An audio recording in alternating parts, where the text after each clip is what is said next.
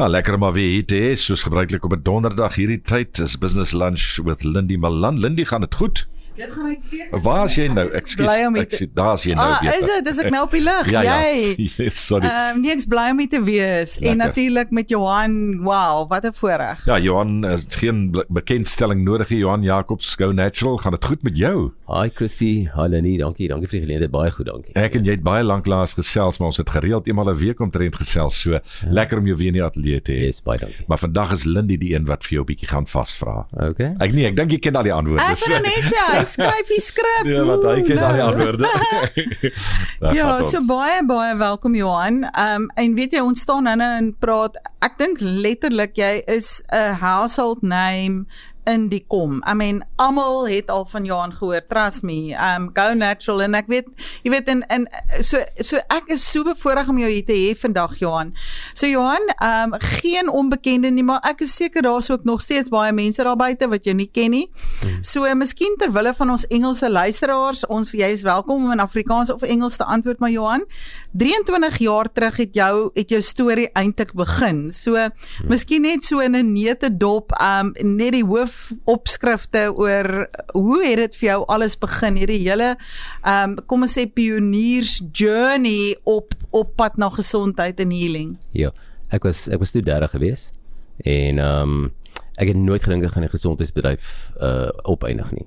Maar ek was toe gediagnoseer met MS en ehm um, en langs vir die kort te maak 4 jaar later toe my neuroloog vir my gesê Johan jy moet nou vrede maak met MS dis is wat dit is dis 'n ongeneeslike siekte en jy is nou een van die ongelukkiges en ek kon net proverbially ek kon net nie meer ek kon net nie daai verdict vat en amper die Satan se hand skud en sê okay dis ek moet nou vrede maak met dit want uh, vir 'n vir 'n ingenieur is het jy 'n uh, 'n mindset wat jy daar's 'n root cause vir elke probleem en uh, jy moet die uh, die oplossing Mm. die root cause wegvat en dan uh, dan kan daai meganisme weer mooi werk. En uh, ek kon nooit verstaan dat hulle nie genooit geweet het hoekom MS daar is nie Mm. En uh maar nou is ek medies ongeskik en uh ek is ek is toe uh, op baie staan was ek wa- wat baie moeilik mee gegaan. Ek het ek het met tye kon ek my blaasbeen nie. Ek het gesukkel om oor die pad te loop. Ek kon skaars my knope vasmaak en ek het so dronk mense gepraat en gestap natuurlik. So en ek ek het 'n moegheid gehad tot 1:00 die middag geslaap. So ek was regtig ek was medies ongeskik. En uh, so ek kon nie meer operate nie en ek was hoogs emosioneel as gevolg daarvan. En ek en my vrou, ek wil net vir jou sê daar's 'n uh, ek wil net getuig as 'n lewende God want ek het ek het ek het ek het op my knieë gegaan ek en my vrou. En ons het ons het Vader aangeroep en geweet ons is al ernstige moeilikheid. En uh 'n week later toe toe word ek gelei na 'n plek in Colorado Springs. En die plek in Colorado Springs is is 'n Dr. Huggins en ehm um, hy hy het 'n boek geskryf Solving the MS Mystery: Help, Hope and Recovery. En hier's ek nou 19 my 19de jaar nadat ek herstel het vandat ek daai beginsels toegepas het. En hy het vir my gesê ek kom toe by hom aan. Hy sê toe vir my Johan your goose is not cooked yet. Oh wow. Nou moet jy nou moet jy weet Daai boodskap van hoop. ja. So nou loop die trane oor my wange. Ek kan my voorstel. En uh ek ek het doop. En toe toe sê vir my Johan but you know it, you you didn't get sick. You were made sick. Toe sê Sure. vir hom hoe hoe wat bedoel jy? En toe wys hy vir my die hele die hele storie, die hele komplot. En die ouens wat sy boek publish, né, is Dragon Slayer Publications. Hierdie ouens expose the matrix of how people are being made patients, all of us. En hulle wil jou 'n pasiënt maak, hulle wil vir Christie en vir my, hulle het my klaar gekry. Maar ek het nou ek is uit die matrix gestap. Ek help mense om uit daai matrix te kom. Nou dat hulle kan sien. Want ek was blind, now I can see. Mm. So ek prys Vader dat hy my deur hierdie hy ek hy het my toegelaat om bietjie deur die modder geploeg met mee te wees. Mm. Maar ek het nou al baie honderde mense gehelp om uit die matrix te kom en gesond raak. Ons het 'n fearfully and wonderfully made body. Jou liggaam, né, het gene in wat homself wil genees. Jy kry 'n skrapie en die skrapie genees en jy take it for granted. Né? Maar daai hele wonderwerk om daai skrapie gesond te maak is jou liggaam se eie doing, right? Ja, maar as daai skrapie in jou brein plaasvind, sê maar daar is 'n mercury at atoom wat jy ingeasem het as gevolg van hierdie mercury amalgam fillings wat in jou mond gehad het. Sê maar jy het dit nou ingeasem, jy het jy het dit goed gekry en jy het nie geweet hoe giftig dit is nie. En die, tandarts het ook nie. Hy was hy is maar ook naïef geweest en hy het, hy werk maar met hierdie silwer amalgam wat actually 50% mercury is. Daar's 20% silwer, maar daar's 50% mercury daar. Dis een metode hoe hulle uh, breinbeserings veroorsaak. So in my oë en volgens Dr. Huggins, die ou wat my gehelp het, hy het ook 'n boek geskryf It's All in Your Head, The Link Between Mercury Amalgams and Illness, maar volgens hom uh, is MS een simptoom van 'n beseerde brein. So jy kry Alzheimer of MS en alles ons is nou al gekondisioneer dat mense maar moet op 70 of 60 gaan jy maar siek raak. hy. Jy gaan jy moet nou maar neuroloog Ons toe gaan. moet dit nou maar aanvaar, gaan- dis deel van oud word. is 'n boksie, jy word in 'n boksie sit, hier is jou diagnose en hier is jou medisyne. Ja. Verstaan jy? So ons is ons is ons is gegroom om 'n silwer bullet te vat. Oh 'n. 'n 'n 'n medisyne. En dit is of dit nou cholesterol is en of dit nou eh, Ja, daai medisyne. algemene goed, nou daai hoë cholesterol, die hoë bloeddruk, Hmm. uh daai daai kroniese tablette, checker sakke Yes. vol. En en ja, ons sluk dit want I mean ons is dan ons nou oorgelaat aan die genade Johan. Ja, sê. Jy het jouself verwys as ek is eintlik 'n nutcracker. Um jy het die woord gebruik toe ons nou in die studio instap. So I mean hoe, hoe sien jy wat is 'n nutcracker? Hoe- Wat wat what are you trying to crack?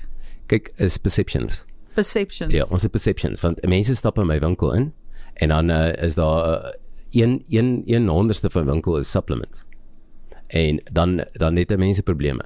So jy is gebore in hierdie sea of deception en en jy jou perception is sodat jy gaan na 'n mens met 'n met 'n lang wit jas aan en met goeie advies, né? En jy gaan vir jou medisyne gee, jy het 'n kwal, né? En hy gaan vir jou 'n 'n botteltjie medisyne gee, mm. né? En dit gaan die silver bullet wees en dan is jy weer. Dan's ons weer Dan vat dit jou pyn weg en hulle kyk hulle kry ongelooflike goed reg en ek vat niks van hulle weg nie. Ons kan nie sonder dokters leef nie. Ek wil dit u hard en duidelik op hierdie lig vir jou sê. Né? Daar ons ry met baie vinnige voertuie wat baie wat, wat en ons maak foute en ons word beseer en die dokters is speel 'n crucial rol om ons een te hou en hulle fasiliteer genesing. Maar jy die maar die die ding wat ek die nutcracker is eintlik ook 'n dot connector. Want ek probeer die dots trek van hoekom gebeur goed. Verstaan jy? Okay. So en dit het ek alles in my boek gedokumenteer, maar ook ek wil ook die, die ander nutcracker ding is is om om die perceptions te breek. Want weet jy nou 200 jaar terug byvoorbeeld was daar nie iets soos soos supplements gewees nie. Mm. Né?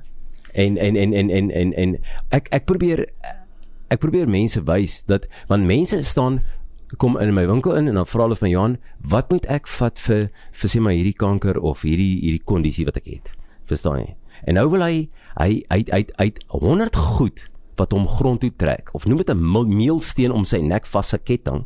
Daar's 100 van daai goed wat hom vastrek. Van sy fluoried tandepasta en sy aluminium en sy sout en sy vuil water en sy kos wat nie kos is nie en gif en MSG en klomp goed, alles trek jy af onder toe, maar al wat jy nou wil doen is Jy wil nou een pil drink. een pil drink en jy gaan ek jou cholesterol weer reg kry. Dan as jy weer hankie dors, né? So dan kan jy weer aangaan met jou met daai met met hierdie gebroke wêreld, né? En maar jy wil jou hoop in een ding Geloof met hierdie een pil. Ja, so- Christy, wanneer ons teruggaan, dink ek moet ons bietjie met Johan verder hieroor praat want I mean dit is what that's the nut he's looking to crack, right? Daar's hy.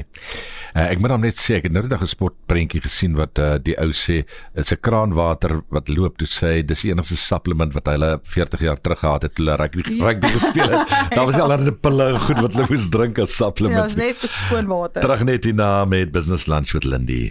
Dis Jane Liani May vir liefde op Helderberg FM. Ons is besig met Business Lunch with Lindy en sy gesels met Johan Jacobs die eienaar van Go Natural Lindy. Johan, um, ons het weer nou terwyl die musiek speel toe toe vir toe ons het uh, gepraat oor en jy- en jy het gesê hierdie hele nutcracker besigheid dat jy besig is om regtig daar buite te preek vir 'n beter lewe, 'n meer gesonde lewe en jy het na jouself verwys as 'n health disciple, busy with health ministry. Hmm. Uh wil jy so 'n bietjie daaroor uitbrei, jy weet in in jou winkel. Um maar ek dink ook jy weet waar begin mens? Dis so oorweldigend. So wat is wat is wat is die ding, paar dinge wat jy jouself oor en oor hoor herhaal? Ont, onthou net ons moet besef ons is baie ver af van die paadjie af en ons ons ons is uh, ons is nou hier gebore en dit is nou ons is ja ek was ek was nou gegooi met hierdie diagnose in die in die see en ek moes swem en ek is ek het deur genade het ek op hierdie hierdie island of knowledge uitgekom wat ek by deur genade ek het 4 jaar gespartel om uit te kom. En toe kom ek uit. En ehm um, en en ek het ek het baie boeke gelees en en op 'n ander van die dag het ek eh, ja ek was die helfte van my boeke moes ek eintlik weggooi en verbrand want dit is 'n klomp nonsens en twak hulle verkoop so klomp nonsens aan mense daar's 'n klomp daar's baie confusion mm, in hierdie hele bedryf ek hoor jou, en ek stem jy, saam. is glad nie so kompleks nie Want dan hoor jy nee, jy moet avokados eet. Dan hoor jy o Ja. nee. Dan koffie. I mean, Ja. daar's altyd voel ek 'n flavor of the month. So, nou het ek die die inligting wat ek nou gekry het, nou het ek nou gekondenseer in een boek. 50 boeke in een. So jy hoef nie meer 50 of 150 boeke te lees. Jy kan net daai een boek koop. Jy kan nou een boek koop en ek kan nou vir jou sê, gaan op ons webblad en gaan kyk al die getuienisse van mense wat van kanker genees en van MS en van demensie en van outoimmuun siektes en 'n klomp ander kondisies. En mense wat smelt en hulle is nie op die dieet nie. En hulle kry ek is op die dieet nie en ek ek ek ek, ek is nie nodig om op die dieet te gaan nie. Mm. Jou liggaam sê vir jou as jy honger is, jy eet wanneer jy honger is want die oomblik as jy true foods eet, dan is dit dan ehm um, dan dan is jou liggaam baie meer hy, hy is so gelukkig en hy gee vir jou sein wanneer jy eet en dan mm. jy eet nie onnodig te veel nie. En dan dan dan smelt mens natuurlik. So ek is nie op die eet nie. Verstaan jy? Mense sal dink ja, Jy is ja, net nee, gesond. Ek eet en ek eet elke keer lekker as ek eet, hè. So eet kan lekker goed eet. Okay, so dis daai een vraag. Wat is jou ander vraag dan? Ja, so die persepsie wat daar buite bestaan dat dit is baie duur om gesond te leef. Um ek weet in, in wat is jou opinie daaromtrent? Ja. Kyk, ek wil eintlik twee goed sê. Dis baie duur om nie gesond te leef nie, want ek ek ek ek het die ek kan vir jou sê Ek het ek het ek het nie gesond geleef nie. Ek was een van die normale ouens hier buite. Ek was een van almal daar buite. Ek was een van die massas, né? En uh ek is um, op 'n van die dag het ek het 10 mercury amalgam fillings in my mond gehad en net daai vulsels wat my wat ek moes insit. Dink baie mooi. Die die die die daar's geen ander dier op hierdie planeet wat ooit na Tatas toe gaan nie. Mm. So ons is die enigste spesies op aarde wat wat panel beating in ons mond nodig het. En dit is ons is die enigste spesies wat ons stapelvoedsel, vat byvoorbeeld brood, né? Dan vat ons ons stapelvoedsel en dan haal ons die kiem en die bran uit en dan is dit minus 90%. So ek en jy word in hierdie sea of deception word ons met minus 90% as 'n stapelvoedsel. 'n Stapelvoedsel is die ding wat jy die meeste eet. Nou is dit die ding wat die meeste gepeter wees. So jou common sense sal moet sê no ways we we can't allow that. Mm. That our staple food which we eat the most should be least hampered. Now it's most hampered. Mm. En wie nou as jy koring direk by 'n boer koop, né, dan koop jy hom vir R6 'n kilogram max, né? Dan kan jy enige klip vat en dan links of stuk in kap of stuk in rol of maal, jy bak 'n brood vir jou en jy kan hom op 'n einde van die dag. Die hele brood opeet. Jy dit is alles jy, goed jy vir kan 'n jou. brood vir R10 maak. Oh wow. Vir R10 wat 'n kilogram weeg. Verstaan jy? En dan sê mense vir my, healthy living is, is expensive. Ek hoor jou. Hulle hulle hulle het nie hulle het net nie metodes nie. Ek en jy is 'n kondisioneer om in 'n in 'n winkel in te stap en 'n brood te gaan koop Maar wat in dis 'n nou die sak is. gemak, né? Die gemaak is van die brood is klaar gesny en hy's klaar gebak En jy as in 'n mooi pink kleur of wat ook al, Maar hy jy- kos jou R12. jy eet minus 15? jy eet minus 90% vir R12. Ja, en nou as jy weer honger. En dan is jy weer honger en dan raak jou klere al hoe al hoe kleiner want jy raak al hoe groter, né? Dit kos jou vrek hier en jou tande raak al hoe stikkender en jy moet heeltyd inspuitings Oh, kry en jy moet fillings kry, jy moet canals kry want dit is hoe hulle jou kry, hoek hulle jou. Het hulle in jou mond en dis haak wat jy nie kan uithaal nie. As jy canal het, is jy is jy eintlik geskroef. Ehm um, Letterlik. want 'n canal is 'n dead bone. Nou dit dit is 'n infeksie. En Dit- en dis 'n canal. ding wat jou liggaam nie wil hê nie. Ja, dink net mooi daaraan. Hulle haal die lewe en die senuwee uit hom uit, Okay. né? En ek kan jou vir jou sê, al die literatuur wat ek al oral gelees het in my journey, al die siek mense wat ek gehelp het, almal, né, het dit bones gehad. Is een van die slegste goed wat jy dis ooit 'n ooit. common denominator. Daar is? 'n daar's 'n daar's 'n dokumentêr gemaak oor dit en die ding se naam is Root Cause en die die Root Cause ehm um, fliek was op Netflix. Hy het mal gegaan, epic gegaan en toe die kabal dit dit afhaal. Hmm. En dit 'n uh, 'n uh, WikiLeaks pages geskryf en gesê nee, hierdie is sommer fake news. Hmm. Maar onthou net jy haal die as jy die bloed wegvat en van die senuwee weg in is dit dooie been. As hulle daai tande verwyder, is dit pik swart wortels en absesse wat daar is. Dis alles beskryf in my boek, geverifieer deur 'n klomp ander wetenskaplikes. So, ek kan nie verstaan dat daai daai prosedure nog wettiglik gedoen word in die wêreld nie. Okay, en weet jy, um Chrissy, hy hy word genoem die nutcracker, the half disciple. En ek besef net hierso hoe uh, die eintlike aanklag is dat ons net 'n halfuur het om te praat met Johan vandag. So ons sal moet vir Johan terugkry, jy weet dit natuurlik. Kan nie glo nie dit. Want dit is ongelooflik, ek kan amper nie. nie stil sit nie. Absoluut. So as ons terugkom net nog die laaste deeltjie in hierdie gesprek met Johan. Dankie Christy. Marshmallow, Pink and Sting so saam. Nee, kan jy glo drie grootes saam met Dreaming op Helderberg FM. Ons laaste uh, sessie uh, your daily date met Christie se business lunch with Lindy en uh, Johan Jacobs die eienaar van Go Natural die is in die ateljee. Lindy so laaste ene. Johan, ek ek wil vir jou vra die afgelope 19 jaar, ehm um, jy het 'n wonderlike winkel by ehm um, ehm um, Interchange en jy het hierdie boek geskryf. Ehm um, sê gou vir my, uh wat is die is daar een of twee hoogtepunte wat vir jou uitstaan wat jy regtig voel, weet jy wat net daar en dan is wat ek doen die moeite werd? Ja, weet jy, nou onlangs dit dit was dit vir my ongelooflik geweest. Ek ek is uitgenooi in in September maand, 9 September om uh in Pretoria 'n seminaar aan te bied by so homeschooling community. En daar was so 120 gaste geweest. En uh so is 'n 3 ure seminaar wat op 'n van dag was ek 7 uur besig met die met die met die mense, hulle wou my nie los nie. Maar na uur en 'n half toe vat ons 'n breek. En ehm um, toe toe staan daar toe, toe net nou gaan ons badkamer toe en ons gaan nou uh, koffie of 'n teetjie drink. En hier staan 20 20 mense hier in 'n ry en die derde die derde groepie is 'n paartjie, so oom en 'n tannie. En die oom sê vir my: "Johan, weet wat nou, ek wou net net ontmoet het want jy het my lewe gered." Né? Sê vir my. Oh wow. En ek sê vir hom hoe Yes, so. Johan. So sy sy getuienis is op ons webblad, hy is om uh, Christo Erasmus. Maar uh, Christo Erasmus ehm um, was in 'n rolstoel met MS gewees. En hy het dubbelvisie gehad, hy kon nie lees nie.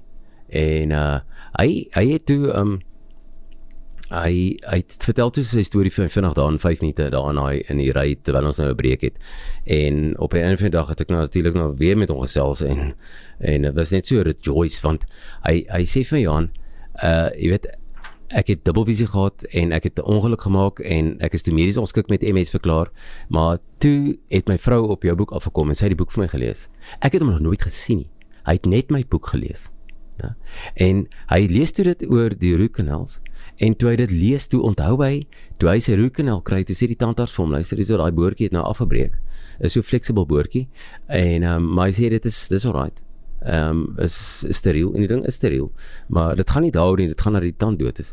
En hy toe ehm um, hy toe 'n paar jaar nadat hy die roetkanaal gekry het wat die boord afgebreek het het hy toe MS gekry.